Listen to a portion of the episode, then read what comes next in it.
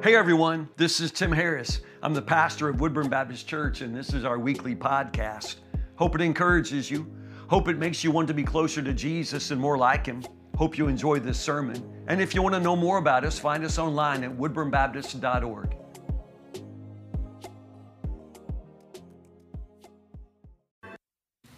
Good morning, everybody. Everybody good? Beautiful day, right? Beautiful, the best. Open your Bibles to Nehemiah chapter 4. My name is Tim Harris. I'm pastor here at Woodburn Baptist Church. If this is a, a, new place for you, we're happy that you're here. I've started a new sermon series entitled Repent, Rebuild, Revive. We're going verse by verse to the book of Nehemiah. We won't get to the end of Nehemiah. I'm sorry. Uh, we'll be turning the corner toward Advent and Christmas, y'all. It's almost, almost here. Uh, but we're going to go verse by verse today through chapter 4 and uh, delighted to, uh, to point you to God's word today. Nehemiah chapter 4 is amazing. Nehemiah, as you know, was called by God to come back to Jerusalem. It was where his ancestors were from, but Nehemiah was living far, far away in the kingdom of Persia. God has just disrupted his life in a beautiful way and brought him here to do this job, which is to rebuild the wall of Jerusalem. It had been in ruins for um, hundreds of years at this point. And for over a hundred years, people have been intending to rebuild it, but nobody has built anything until Nehemiah comes along. Nehemiah chapter 4 is the story of how the wall gets built, but importantly, it's the story of opposition. Uh, if you haven't figured it out by now, I know you believe in God. You, you need to understand that there's a devil. You need to believe in the devil too.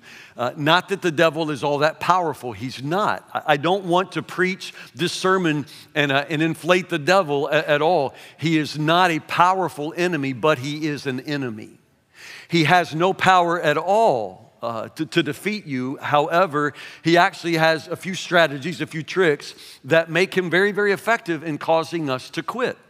And so, Nehemiah chapter 4 is a great place to learn, primarily because the devil is lazy He's never come up with any new tricks. It's the same old tricks. The way he opposes Nehemiah is going to be the way he will oppose you every single day of your life if you're trying to serve the Lord. That's why we look at Nehemiah chapter 4. His enemies were Sanballat and Tobiah, earthly men who were serving the purposes of the enemy, and we can learn much about how the enemy opposes us. Before we jump in, I just want to give you a couple, some of these are review because I have preached on spiritual warfare. We've talked about this all through my 27 years of being your pastor, but I know that uh, you forget things. Some of you haven't been around that long. So let me just hit four basic principles of spiritual warfare and we'll go from there. First off, the devil never gives up without a fight. The devil's not going to give you anything. His purpose is to steal, kill, and destroy. You're not going to make friends with him. He's never going to cancel his plan to steal, to kill, to destroy everything he can in your life. Now, understand, number two, Evil looks most like it may win right before it loses. I really want you to understand this. This is very important. It's in that moment when you feel like, oh my goodness, it's over. He wins, I'm defeated. Um, that's when you're closest to victory, but you don't know it. The devil knows that. So he always manages to be louder, uglier. He increases his attack. He blows more smoke. He makes you think you can't win. And he does all of that right before he loses. Always how it works. Look at the scriptures all the way through. The devil always looks most like he may win right before he loses. What that means is in your life, you quit, you quit six inches from victory. Like you were so close, you were almost there. You were almost about to taste sweet victory. What you've been fighting for, what you've been struggling with. I mean, you were that close to receiving it, but you gave up because it looked like the devil was winning. It always will. Looks most like he's going to win right before he loses. Number two, three, the enemy has no power over you unless you give it to him. No power unless you give it to him. Scripture says, Greater is he that is in me than he that is in the world. I'm telling you, Christ is greater. The devil and God, they're not equals. It's not like yin and yang and they sort of balance each other out. That's not how the universe operates. God is God all by himself, he has no equal. The devil is a creature, a fallen creature. He has no real power. Jesus says the only power he has is to lie. He's a liar and the father of lies. However, the reason he hasn't had to develop any other strategies is because his lies tend to do the trick. That's all it takes. If you'll listen to a lie and then not engage the fight, he still wins. You understand that? So he has no power whatsoever over you unless you give it to him. And then the last thing, when the enemy can't defeat you, he'll set up for delaying, distracting, or discouraging you. He'd kill you if he could. He'd kill your children. I mean, do you understand? He's your enemy. But for the most part, he doesn't have that much power, so he'll just steal whatever he can from your life. He'll distract, he'll delay, he will discourage, he'll do whatever he can to oppose the work of God in your life and to keep you from serving the Lord. You understand that?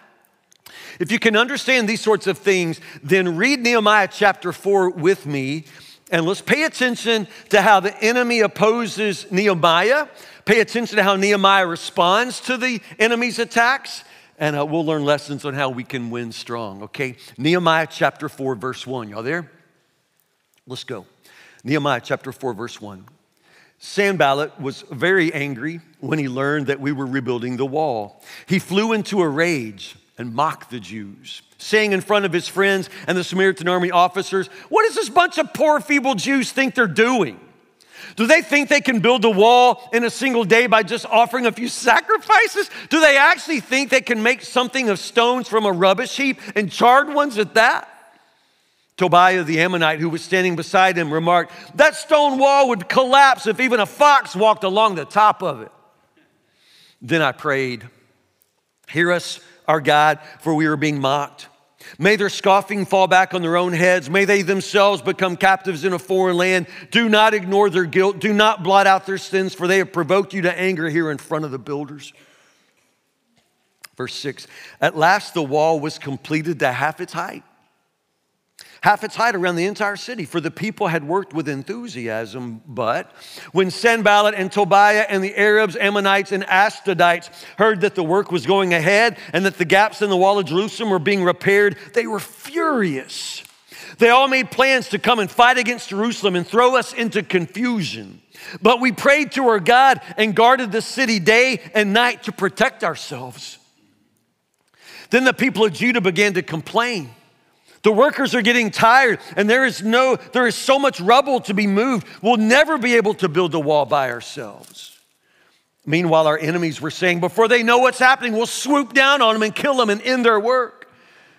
The Jews who lived near the enemy came and told us again and again, they will come from all directions and attack us. So, so I placed armed guards behind the lowest parts of the wall in the exposed areas. I stationed the people to stand guard by families armed with swords, spears, and bows.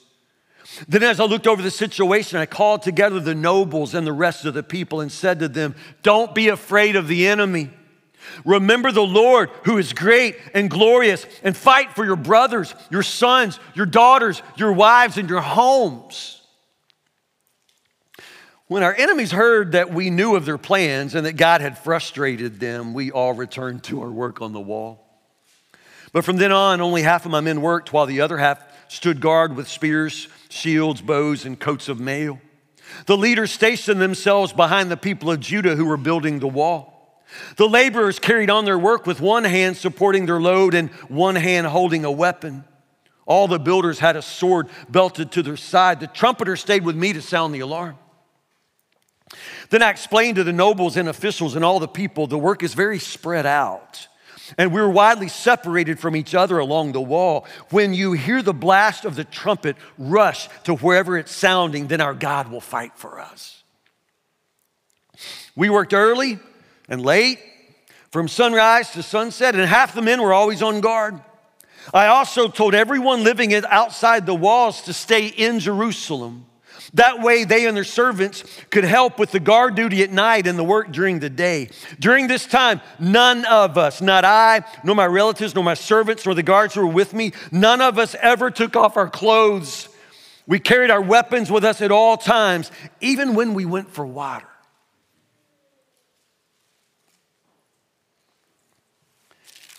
Okay, um, just in my reading, I see two waves of the attack. Uh, two waves. Verses one through six sort of uh, talk about the first stage of the building project, and there is a particular strategy for opposition during that uh, part of the project. Then the second part of the work, you notice the strategy shifts. So let's talk about the two waves of attack and, and talk about the first attack. I think this is very important. Please listen, pay attention. Chapter 4, verse 1. Sanballat was very angry when he learned that we were rebuilding the wall. He flew into a rage and mocked the Jews. This is the first strategy. It sounds lame. I said the devil is lame. Did I mention he's lazy? I mean, he really doesn't exert himself any more than he has to. So, his first strategy, the first means of attack, is just simply to mock God's people, to mock them in trying to do his work. Mock. Um, we don't use that word a lot in our lives, so how would you define that word? What does it mean to mock? Yeah, to, to make fun of. They just make fun of them. I mean, all of a sudden, Sanballat and Tobiah are like a comedy team, you know, standing back here, just making the people of God look ridiculous. Now, that sounds like a really lame, like, what kind of spiritual attack is that? I mean, sticks and stones will break my bones, but words can never harm me. Isn't that what we said? Words can't harm me. However, this is actually quite a very effective means of spiritual attack. This is the devil's first means because it's actually a very effective means. This is all it takes for most people. It's all it takes. Understand, the enemy thinks that you'll abandon God's will if he can just simply make you feel ridiculous enough for doing it. That's his plan. He knows that you'll probably give up and quit serving the Lord if he can just make you feel ridiculous for doing it. Now, you've all, if you've ever tried to do anything for the Lord, I promise you, you experience this. You have to recognize, I'm telling you the truth. This is the first thing the devil does when you try to take a stand for Christ. Anything you do, the devil is right there, and this is his first attack. Whatever it is you're gonna do, if, you decide to try to share Christ with somebody at work, the minute you open your mouth, there'll be a voice in your head that says, You sound stupid. Who are you to try to do this? You, you, you can't talk. Nobody's listening to you. He thinks you're weird. If you keep talking about Jesus, everybody's gonna think you're weird. I mean, this is the way the devil does us. He just simply knows that you and I are very, very vulnerable to social pressure. It's the way we're wired. I want people to like me. I want people to accept me. I want people to think that I'm a good guy, that I'm a, a, a cool guy. I don't want the world to hate me. However, Jesus says they hated me. Jesus says they hated him. And if they hated him, then how do you think they're going to treat us? It's the devil's first strategy. It's a very effective strategy. This is probably the reason that many of you don't serve the Lord. I mean, this is all it takes. The devil shut you down with just one strategy because it's very effective. This is why so many teenagers are Christians on Sunday at church, but they live like hell when they go to school very different person because they do not have the courage to stand up and be different for Christ at school, right? They do not have that courage. They do not want to be made fun of. They don't want people to think that they're weird. They don't want to be uncool. But you're crazy if you think that kind of peer pressure only works on teenagers. I would love to see a generation of college students with the boldness and courage to go into their campuses and take a stand for Christ, but it's very, very difficult on a university campus. You will be mocked. You will be made fun of. Your professors will make you feel stupid. I'm, I'm, just telling you how it works. And if you think that just only works with, you know, younger people, I'm telling you, this explains why most of you don't share Christ anywhere. Why you don't try to do anything for the Lord, I mean, the devil can shut you down. You don't want to be laughed at. You don't want to feel silly. You don't want to look ridiculous. You don't want to be ridiculed. Now, the fact that so many of us are so vulnerable to, to this lame attack, I mean, this is the devil's first trick, and basically it's all he needs for most of us. And that doesn't bode well for us for this simple reason our culture, the United States culture, is turning further and further away from Christ. Now, this is, I, I can see it in my lifetime. I'm an old man, I'm, I'm 58. In, in my 58 years of life, I have seen a dramatic change in US culture. I mean, they used to call this the Bible Belt because so many people were Christians, or you thought they were Christians, just living around us. There was a time in Woodburn, Kentucky, if I knocked on doors, I'd knock on a door and everybody in every house told me they went to church, even if they didn't. I mean, there was a time when, if you were starting out in business, they'd tell you you probably ought to go to church because in US culture at that time, it was assumed that people will think better of you if they think you go to church. Okay, that's not true anymore. Nobody's going to church to try to help their business anymore.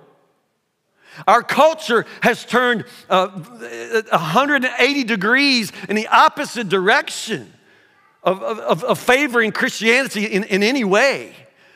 I mean, y'all paying attention? There was a pastor in Arizona last week preaching the gospel on the street, and they shot him in the head. And nobody really cares. Are, are, are you paying attention to that? Nobody really cares. In our society, Christians are really the last group. You can say anything about them that you want, nobody's gonna defend us. We are becoming a mockery and worse. I mean, it's not just that they laugh at us, they laugh at us. They tell us that, that we're on the wrong side of history, we're on the wrong side of politics. They tell us that we're hateful, that we're haters, that we're bigots, that we're all kinds of phobics. You understand? It's just the way the devil works. Understand that. We're not wrestling against flesh and blood. It's not the people, it's the force of evil behind the society. It's the spirit of the world, and it is an evil spirit, and it is turning more and more against us in this culture. Now, the fact that it's happening here sounds shocking to us, but we're just now catching up with what our brothers and sisters around the world have been experiencing for centuries. We've had this blessed time of, of, of basic uh, complacency in the United States church, but it's ending quickly. I have no idea what kind of a world my son is going to have to stand for Christ in, but it's not going to be the world I, I've served Christ in. I can't imagine the society that my grandchildren will have to serve Christ in. It's not going to be the society I've served Christ in. It's getting harder and it's going to keep getting harder. And I'm just telling you this not to scare you, but to prepare you. I mean, if you've been afraid of just looking different, you've been afraid that people would think you're weird, if that's all it has taken to shut you down, you're going to be useless for Christ in the days to come useless. And the devil has managed to make most United States churches useless in just this way. We're just a little too sensitive to what people think of us.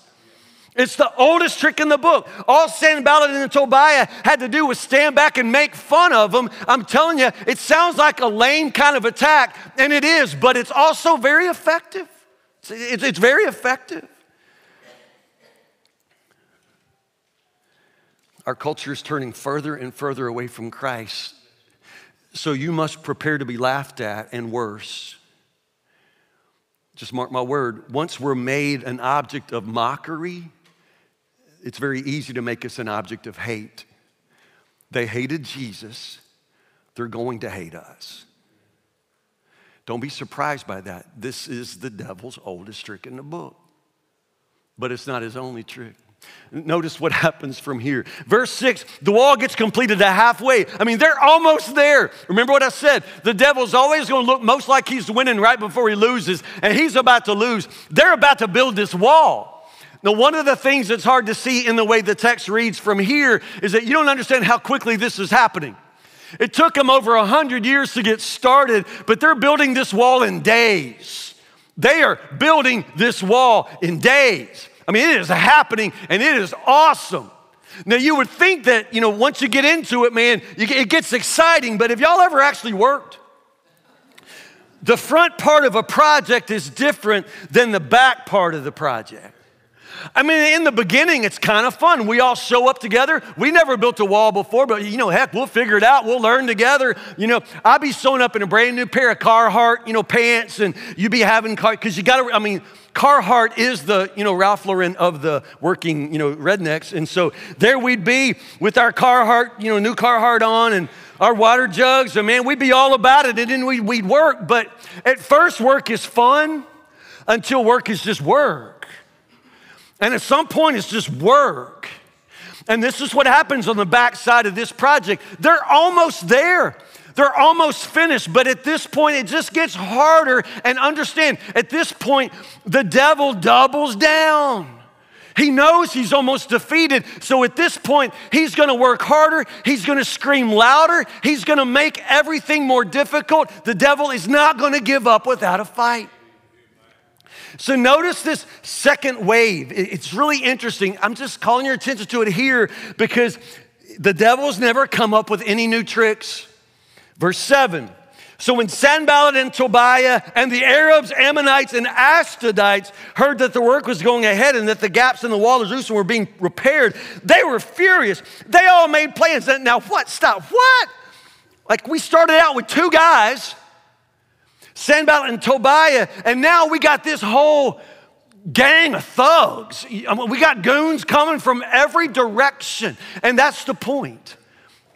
I know you're not looking at maps, but you got maps in the back of your Bible, and you've always thought, I wonder what those maps are for. Well, this is what they're for. If you were to look at the maps, you would see that Sanballat, Tobiah, the Arabs, the Ammonites, the Ashdodites, Ashdod, Aram, I mean, all of these places, what you basically see here is north, south, east, and west. And so, what happens is that now, in, in the second wave of attack, the enemy strategy is to come at them from every side. Now, still not a powerful enemy. They still cannot win. They do not have the power to stop what God's people are doing, and they're not gonna win. I've read the end of the book. They do not win, but that does not mean they give up without a fight. And this is that second strategy, y'all. They're gonna come at them from every single direction. Notice what the people say. I mean, they're like, they're gonna come from all directions and attack us. That's verse 12. All right, it's a strategy. It's a strategy. The enemy's strategy is to overwhelm you. He wants to overwhelm you, to paralyze you so that you won't engage the fight. How many of you had a sister growing up? Hands up. Okay, so you know what it is to have an enemy who fights dirty, right?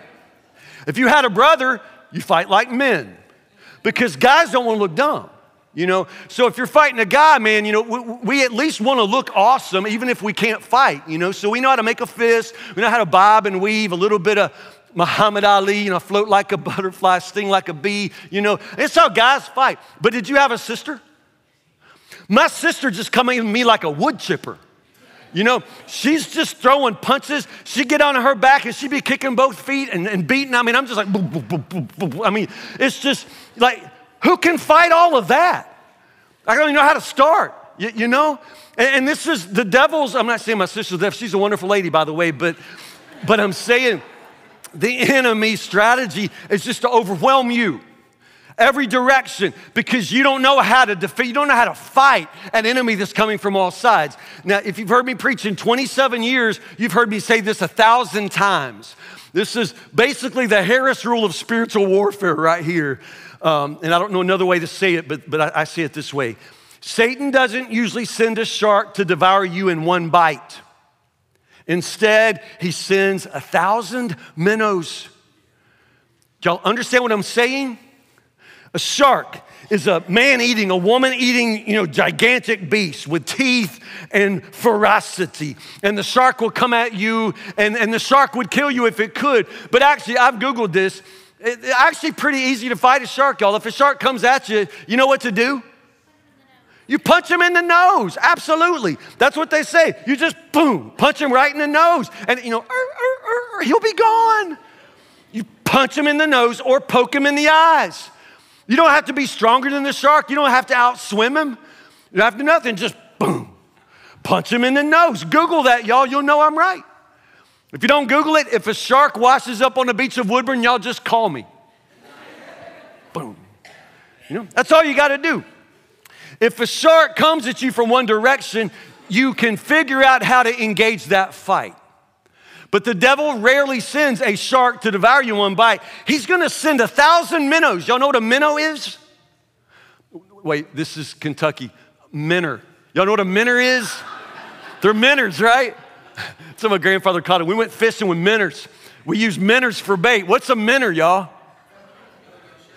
Yeah, it's a little bitty fish. I mean, just little, like just little. It's it's bait. It's like it's a fish like this. I mean, a minnow could never hurt you. You know, the, the worst thing a minnow could do is aggravate you at worst. I mean, you know, it's nothing. Nobody's ever been afraid of a, of a minnow, but the point here is what if there's a thousand minnows? What if you're just in a swarm of, of minnows? And this is how the devil works. This is what he does to you. A minnow is nothing. You could handle one of them, but if a thousand, if you're in a swarm, and this is what the devil's gonna do, he's going to swarm you with problems. He's to swarm you with attacks. He attack you from every side, not because he knows that's how he'll defeat you. He can't defeat you. He knows that's how he'll make you quit.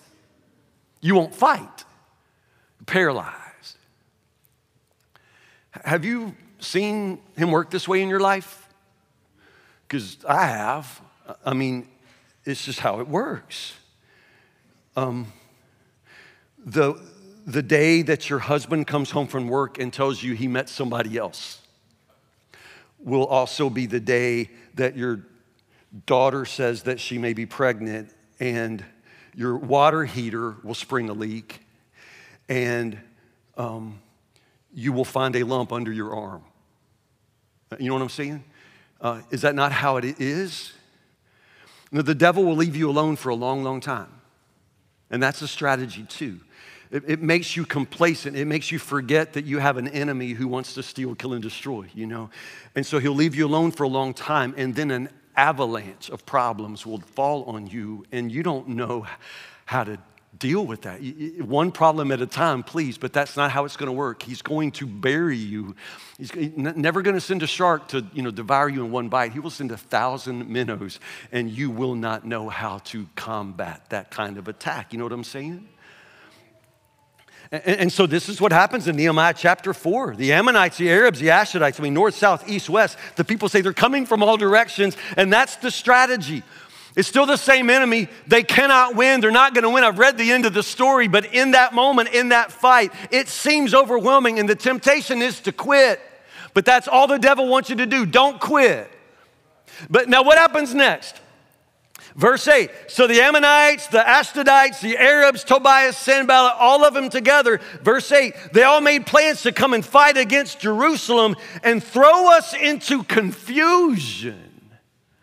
Now we're in the second wave of attack now. So this is the devil now bringing out his big guns. But this is really interesting that the devil kind of moves into uh, what's it called, Todd? Uh, psyops, you know, psychological operations. Now he gets in our head. Interesting. Again, I just remind you the devil's lazy. He doesn't have all that much power, but oh my goodness, the strategies he has, they just seem to work. They just seem to work. And confusion is a weapon. And he uses confusion. Uh, the, the Ashdodites, the Ammonites, Sanballat, Tobiah, if you can't mock them into giving up the work, now you just try to confuse them. Now, understand, uh, just to speak in church terms, a confused church is a church under attack, always. Always. And because the devil never lets up on churches, we're always battling confusion. Again, it's just one of the devil's strategies, but, but we rarely recognize the fact that, that he's behind it. Confusion. Confusion, uh, confused, it just means the, the word itself means to, to pour together. So with confusion, all of a sudden everything just runs together, it just pours together, and we don't know what we're doing anymore. We don't know how to think. It's just in those moments of confusion, you can't think straight and, and, and you can't communicate. I don't know what you're saying. You don't know what I'm saying anymore. And, and it's just, it's confusing we just sort of all lose our minds for a while. And I'm just saying, whenever you find that kind of spirit of confusion clouding a church, that's a spiritual attack. Just understand, and in some ways, knowing that that's how the devil works, that should help us. We should recognize it quicker. And that means, you know, the, the weapon we go to here is the truth and just clarity. Let's communicate. Let's figure out what's up. Let's get our heads screwed back on. Let's remember our mission. Let's remember our God. Let's remember that we love each other. I mean, you know, you just got to come back to clarity. Man, if the devil can confuse God's people, he can shut them down. And again, it's an actual weapon, it's an actual uh, strategy of warfare, just confusion. 1 Corinthians chapter 14 verse 33 says God is not a God of confusion but of peace. man, if, if, if, we find ourselves confused, that's not God confusing us, you know? That's the devil. It just is. If, you know anything, if you've ever been involved, um, if, if, you are a person who is attuned to spirits or if you have the gift of discernment, one of, one of the ways in which you discern the presence of an evil spirit is, is, is often that confusion. Um, it, it, it's triggering. And, and whenever you're in the presence of evil, there's always this cloud of confusion. It's the strangest thing. Um, but also, it's characteristic of the evil one. And God is not that author of confusion, He's a God of peace. But it goes further, y'all. And y'all stay with me now. Don't, don't y'all stay with me. I, I want you to understand what I'm saying in verse 10. Then the people of Judah began to complain. What? Complain. Somehow, when you get to verse 10, you realize, oh my goodness, this is going to be the worst thing ever. You know, for what, everything that the enemy's throwing from the outside, now it's like he's, he's he got in their heads, and now, now it's, it's working inside. How does that work? You know? How does the devil you know, get inside? And, and I don't know that he does. I think he's lazier than that. I, but I do know that sometimes, without meaning to, he can get one of us to serve his purposes. And, and, complaining is, is one of the things you find throughout Scripture. It's always characteristic of God's people at their worst. C- complaining. Verse 10 the people of Judah began to complain. The workers are getting tired. There's so much rubble to be moved. We'll never be able to build the wall. People complaining. Um, now, let me say, we all complain, right? We all complain. How many of you right now would raise your hand in honesty and say, I have a complainer in my life? Hands up. Don't point. I don't want to, you know, just hands up. All right. How many of you would be honest and say, I am the complainer in somebody else's life? Hands up. Yeah, I am the complainer. Um, truthfully, everybody should have probably raised their hand both times because we all have complainers in our life and we are the complainer in other people's lives. Complaining is human nature. To complain is simply to express dissatisfaction. And expressing dissatisfaction can be a very healthy, important thing. Know that. Complaining can have a very constructive purpose in a process of making things better. Uh, in other words, if I'm able to express an area of dissatisfaction, that can be the very first step in fixing a problem, and that's important. Y'all agree with me there? You understand that? So, complaining in itself is not going to serve the devil's purposes. I'm, I'm, not saying that. But what I want you to understand is that it can. It can. My complaining can serve the enemy's purpose. And, and so let's talk about when. When my, my complaining serve the enemy's purpose. I've already said that complaining can be a step in the way of making things better, and it can but sometimes it's not. And when it's not, it often serves the enemy's purposes. So I got two instances. The first one is, is personal, it's inside you. Your complaining is going to serve the enemy's purpose when the devil gets you to fall into a pattern of thinking and speaking negatively unaware. So it, it becomes a pattern for you or for me. And understand, this is the devil opposing what the Holy Spirit's trying to do in my heart. If complaining is to express dissatisfaction, understand, if you continue down that road, if, if you fall into a pattern of thinking negatively and then always speaking ne- negatively, then you're practicing being dissatisfied all the time. And so, if you constantly complain, if you fall into that pattern, and I'm saying unaware, you're probably not gonna know you're doing it because few of us actually listen to ourselves talk. Everybody else has to, but you don't have to. We don't hear ourselves. And so you may not even understand that you have fallen into this pattern where you're just thinking negatively all the time, and then you're just speaking negatively all the time. And once you're doing that, understand that the devil has a foothold in your heart. It's very difficult to nurture the fruit of the Spirit in my heart. It's very difficult for me to find the contentment that Christ wants to give me when all I'm doing is thinking and speaking about how dissatisfied I am. You see that? It's, it's a pattern, and any of us can fall into it. And I'm just saying, watch yourself, listen to yourself talk. You, you, you don't want to fall in, into this pattern. You don't want to become that person who only sees things that you don't like. Now, one of the ways you can tell that it's a pattern is if you become the person that, like, you've been complaining about this, but once that gets fixed, you're going to be complaining about something new tomorrow. You know, like you don't know how to snap out of it. You're just going to go from one complaint to the other. That's probably a bad sign spiritually for you or for me. Does it make sense? So you're serving the enemy's purpose in your own life when you allow that bitterness to, to take hold in your mind and your heart, and then it just continues to come out all the time.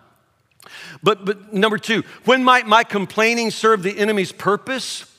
Get this, when the enemy gets me to say the things he would say to others. Now, I get that from the word. I'm just sort of amazed. First off, remember I said that early on the enemy was just mocking the people and he's saying, Who do you think you are? You really think you can do this? Y'all can't do this. You can't build a wall out of a pile of rocks. I mean, that's what they were saying. But then you look down there in verse 10, and when the people start complaining, they're saying all the same things the enemy said in verse 2.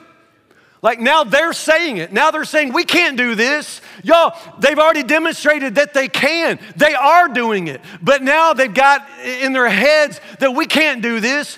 We can't turn a pile of rocks into a wall, but you're doing it, you know? But all of a sudden now, what the enemy was saying at the front of the story, now he's got the people of God saying it. You, you don't ever want to fall into that place when you begin to say the things that the enemy would say to others around you. You want to be that person? You understand what I'm saying? Now, if, if I ever do this, I don't, I don't mean to do this. Nobody wakes up in the morning and says, Man, I'm gonna do the devil's work today. No, but, but do you understand how, how it happened? Yes, they're tired, and, and yes, there's still a lot of rubble, a lot of work to be done, but, but the rest of this isn't even true. It's, it's what the enemy would say, and now they're saying it. I would never want to be a voice of discouragement for you. You know what I mean? I mean, I know it's hard to serve the Lord, and, and our teenagers who, who are gonna have to stand for Christ in a world you and I have never even known, they're gonna have to be strong and stand strong. I would never wanna be the voice of one who, who makes them think they can't do that. I would never wanna stand before this church or, or, or in the fellowship of this church and be the one that makes people think they can't do what God calls us to do. You don't wanna be the voice of discouragement. Remember, if the devil can't defeat us, he'll settle for delaying, distracting, and discouraging. I don't want to serve those purposes, but, but I can. You, you can too. Again, the devil, man, he's lazy, y'all. He ain't gonna walk in here and fight us all one at a time. But if he can just open that back door and roll a stink bomb in this place, you know, that's what he'll do. Just roll a stink bomb and then we lose our minds and, and, and then we just do what he'd do if he were here. He doesn't even have to come to church on Sunday if he can cause us. You see?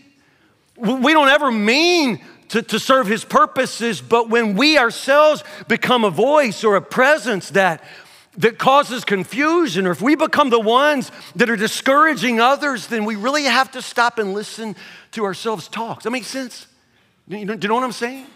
Um, a couple of things real fast my favorite verse, maybe, maybe anywhere, certainly in the book of Nehemiah, is verse 14.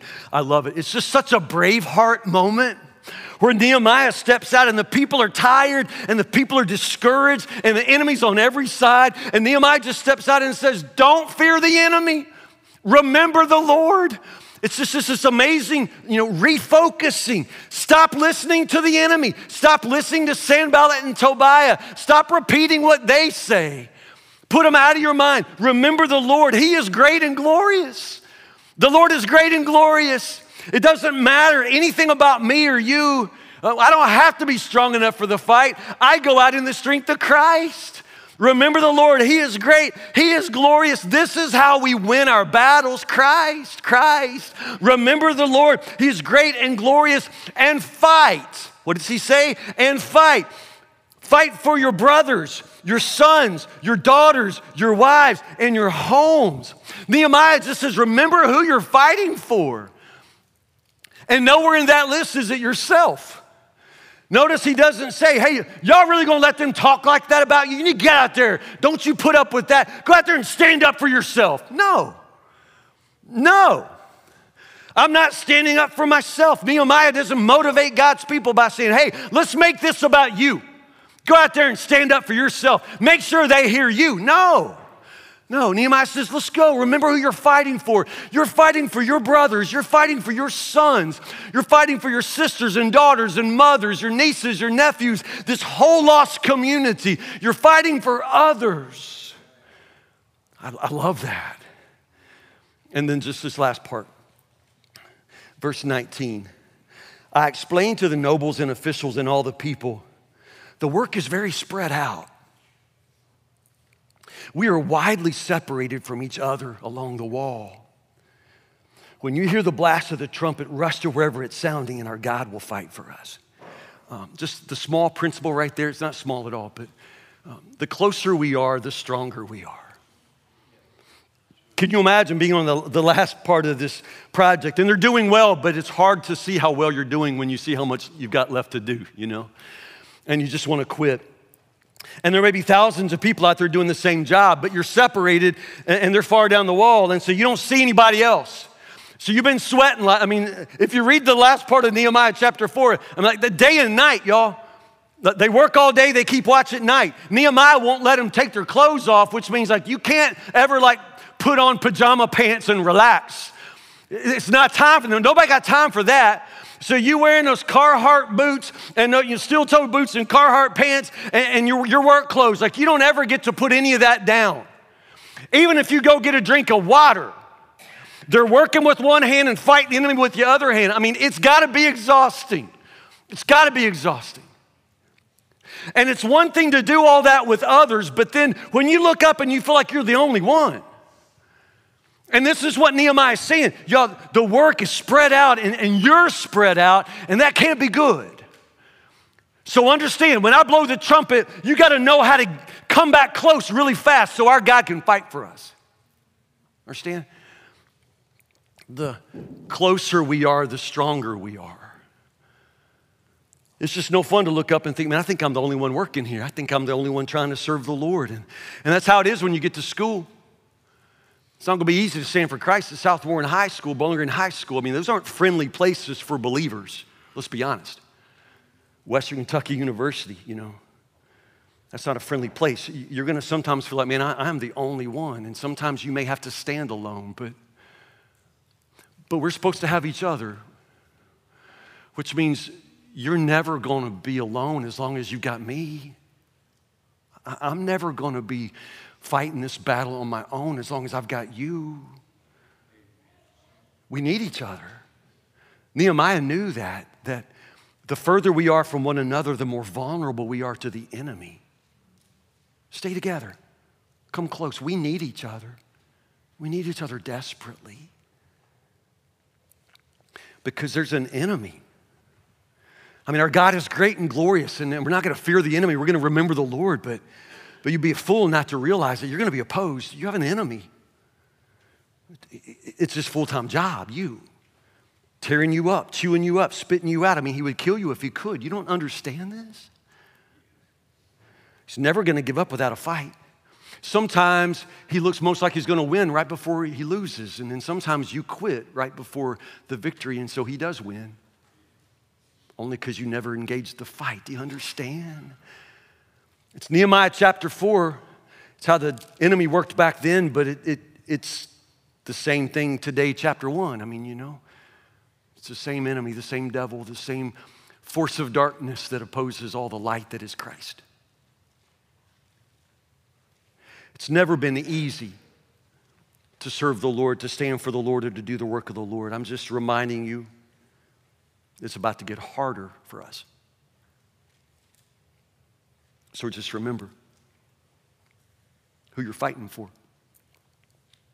your sons, your daughters, your grandchildren, nieces and nephews, a lost community. Remember the Lord who's great and glorious. Know that the devil's never going to give up without a fight. He's not going to give us anything, he's not going to give us a break. But understand, we've read the end of the book we know he's already defeated. There is no way we lose this fight. unless we refuse to engage it. Remember the Lord, Nehemiah says, and fight. Pray with me.